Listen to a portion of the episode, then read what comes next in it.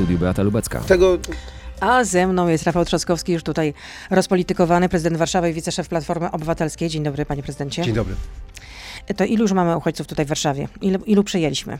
Znaczy przez Warszawę przejechało e, około 100 tysięcy uchodźców, e, tylko na początku sytuacja wyglądała tak, że oni byli zaopiekowani od razu przez rodzinę albo przyjaciół. Myśmy w tej chwili udzielili około 3 tysięcy noclegów, ale tylko tej nocy trafiło do Warszawy kolejne 2,5 tysiąca e, uchodźców, którzy potrzebowali no- noclegu. Także naprawdę sytuacja się robi dramatyczna i zmienia się z godziny na godzinę. Ale to chce pan powiedzieć, że możliwości już pomocy Warszawy się wyczerpują dla ludzi, którzy uciekają przed wojną? Trzeba powiedzieć o tym, że przede wszystkim to jest odpowiedzialność rządu i rząd zrobił te swoje centra recepcyjne na granicy, natomiast w Warszawie y, tak naprawdę działamy tylko i wyłącznie my. W związku z tym pojawiają się problemy z tym, żeby pomoc skoordynować, żeby nasi ludzie mogli się zająć y, uchodźcami, dlatego apelujemy do rządu, żeby otworzył swoje centrum recepcyjne. Wojewoda obiecał, że to się dzisiaj stanie na y, Torwarze, no i wtedy będzie po prostu nam łatwiej, dlatego że liczba uchodźców zmienia się z godziny na godzinę. Ja miałem takie meldunki w o 5, 6 rano, że kolejny pociąg 500 osób, kolejny pociąg 300 osób, a kolejarze się tak świetnie zorganizowali, że oni nam podają informacje z pociągu. Jak jedzie pociąg, oni rozmawiają z Ukraińcami, sprawdzają kto gdzie będzie wysiadał, informują ich, żeby wysiadali na wschodniej i zachodniej, bo tam są nasze punkty. W związku z tym dokładnie wiemy, ile osób przyjeżdża. Czyli rozumiem, że no nie da się po prostu tutaj wszy- dla wszystkich znaleźć jakiegoś schronienia, jakiegoś dechu nad głową. Zresztą alarmowaliście, że to 2000, którym dysponuje miasto, już się wyczerpały i że, e, ale wojewoda uspokajał, że znajdą się takie miejsca, e, mm, gdzie uchodźcy mogą się zatrzymać w tych miejscowościach wokół Warszawy. Czy zacznijmy od czy tego, coś się wyjaśniło w tej sprawie? Zacznijmy od tego, to nie jest problem miejsc, bo możemy przyjąć znacznie, znacznie więcej ludzi i przyjmiemy znacznie więcej ludzi, bo my stajemy na głowie, otwieramy nowe miejsca. No Ale to tylko problem- w takim razie Tylko mieszkać? mamy kolejne, otwieramy kolejne ośrodki, wynajmujemy kolejne hotele, kierujemy ludzi do mieszkań warszawiaków, a warszawiacy sami zgłosili swoje miejsca.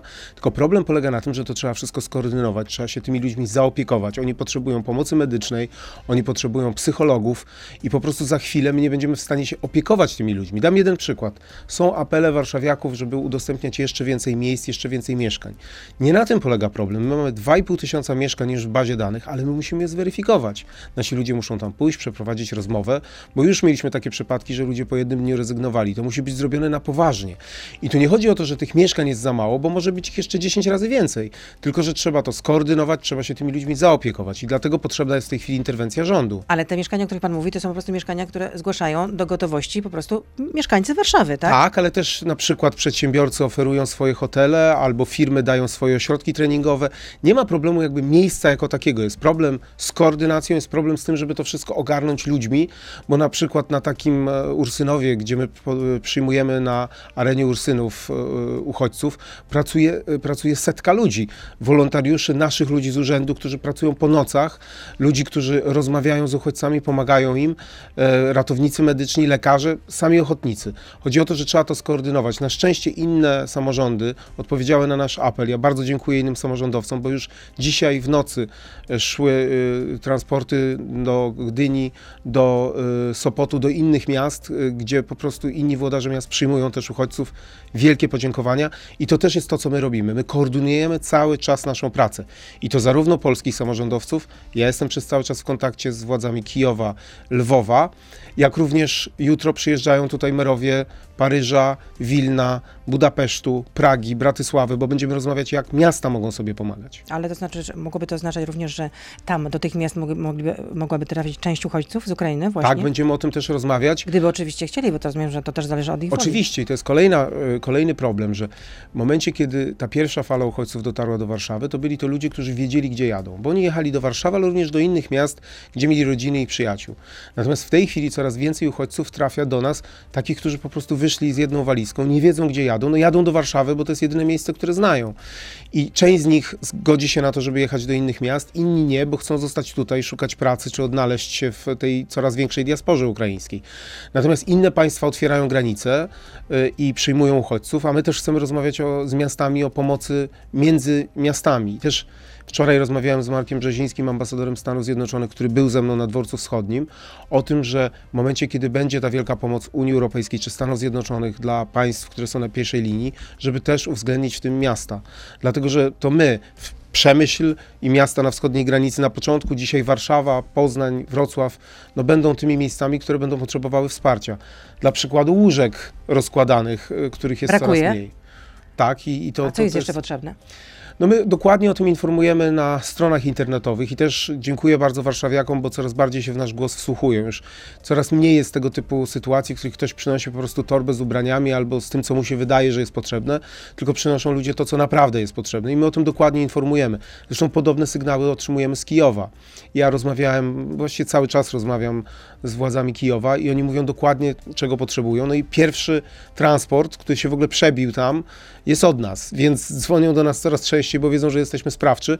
Notabene też olbrzymie podziękowania i dla y, ukraińskich kolei, i dla polskich kolei, bo wszyscy tutaj stanęli na wysokości zadania. Na początku była naprawdę niezła partyzantka, żeby to wszystko zrobić. Teraz na szczęście to już jest bardziej uporządkowany proces. Mówi pan właściwie, że ma pan taką trochę gorącą linię, jeśli chodzi o y, kontakty z Kijowem, czy też kontakty z Charkowem. I jakie tam docierają wieści? Co tam się dzieje? Z Charkowem, z Charkowem niestety ostatni kontakt miałem trzy dni temu jeszcze było wtedy spokojnie, no a dzisiaj Charków jest otoczony i sytuacja jest absolutnie dramatyczna w mieście. Z Kijowem mam kontakt codziennie, wielokrotnie się kontaktujemy. Em, e, Żartuję sobie, że nigdy się nie spodziewałem, że będę miał rosyjską klawiaturę zamontowaną na stałe w, w telefonie. I z Lwowem oczywiście, oczywiście też. Konrad Fiołek, prezydent Rzeszowa, y, koordynuje całą pomoc polskich samorządów dla, dla miast zachodniej Ukrainy. I naprawdę robimy to coraz bardziej profesjonalnie. Mamy swoje szlaki, że tak powiem, przerzutowe. Rządzący też oczywiście uruchamiają swoje.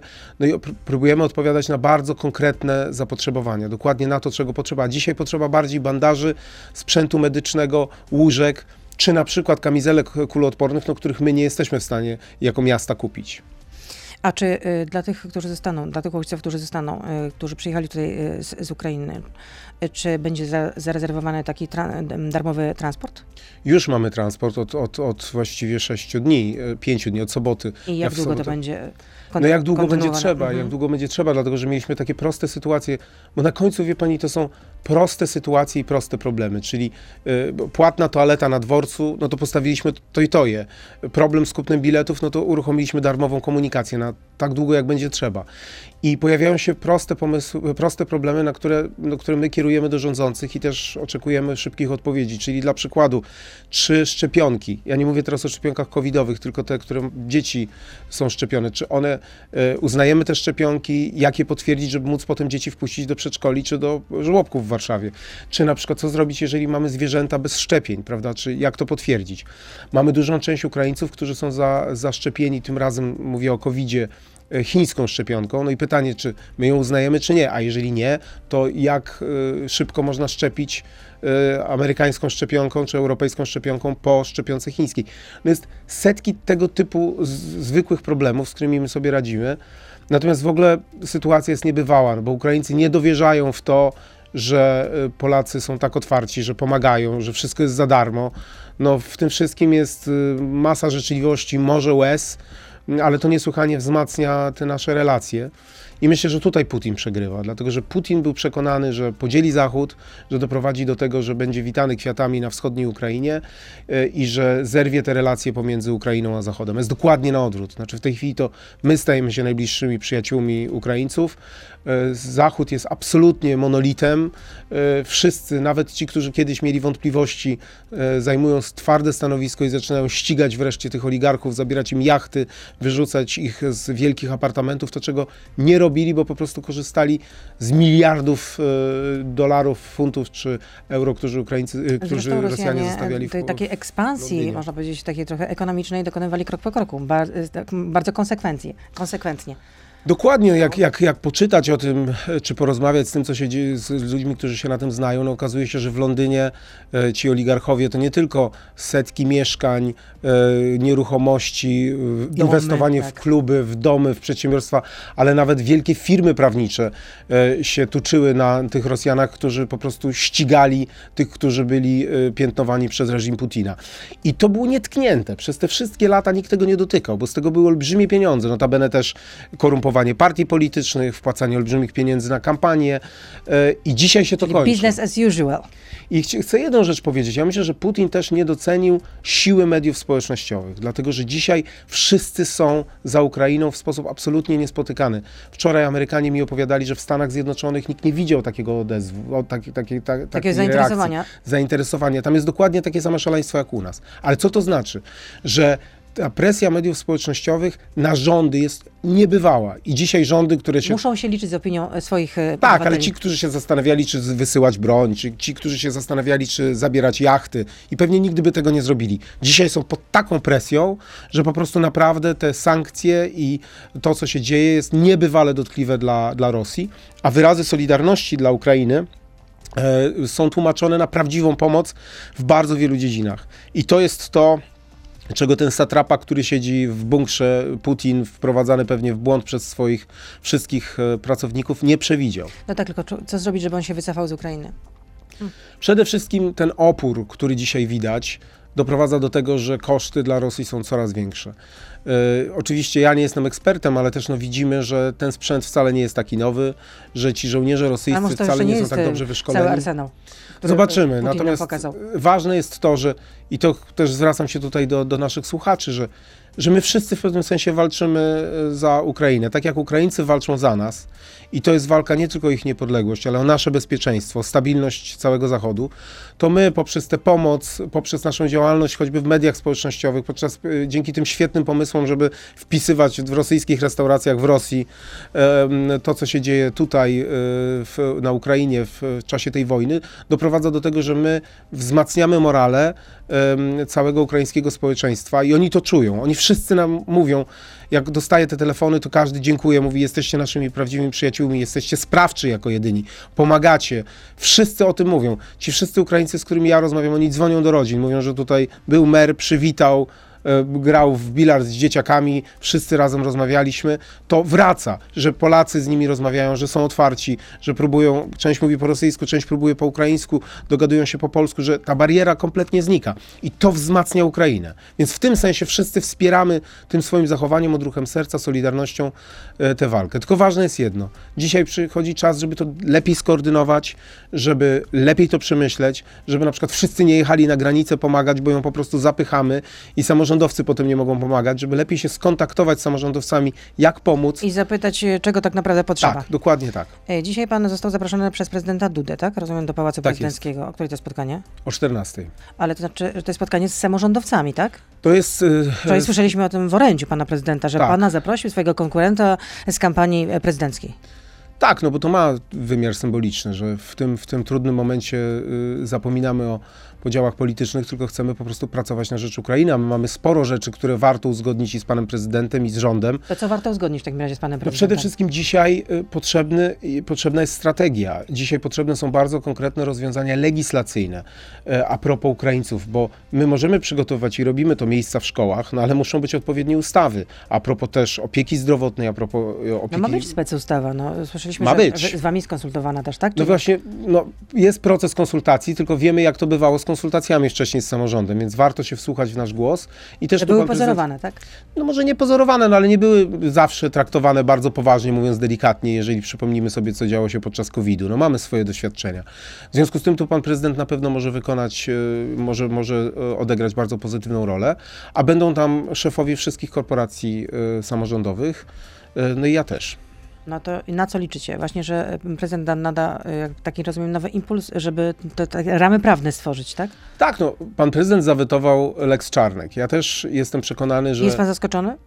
Ja jestem No przekonany... bo samorządy były przeciwne e, E, tak, tym zmianom ja w prawie oświatowym, Ja się tak po pierwsze hołbionym przez ministra Czarnka. chcę powiedzieć, że się bardzo z tego cieszę. E, Chcę powiedzieć, że presja jest niesłychanie istotna, również presja samorządowa, ale wydaje mi się, że pan prezydent też usłyszał ten ostatni argument, że nie, be, nie bylibyśmy w stanie pomóc Ukraińcom w polskich szkołach, gdyby wyrzucić z tych szkół wszystkie Organizacje organizacje, pozarządowe. pozarządowe. Myślę, że ten argument był jednym z argumentów, decyzji, y, który się, że są przeważył. jednak bardzo przydatne. Zresztą co pokazała, to, jak organizowali od razu pomoc dla dla Zgoda, uchodźców. ale, ale to oznacza, że jeżeli są dobre argumenty ze strony samorządowców, ze strony opozycji, to czasami ktoś w sytuacji nadzwyczajnej może się w te argumenty wsłuchać. A nie ma być to też trochę taka sprzedaż wiązana, bo z drugiej strony był apel ze strony pana prezydenta, że teraz oczekuje szybkiego, błyskawicznego poparcia, w tym opozycji, dla tej ustawy o obronie ojczyzny.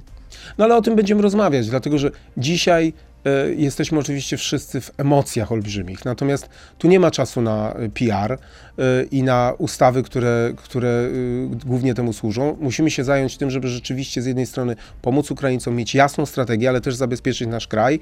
Jestem absolutnie przekonany, że właśnie tego typu rozmowy mogą tylko i wyłącznie pomóc w tym, żebyśmy naprawdę rozmawiali o konkretach. Jeżeli będziemy się wsłuchiwali wzajemnie w te argumenty merytoryczne, to to na pewno pomoże.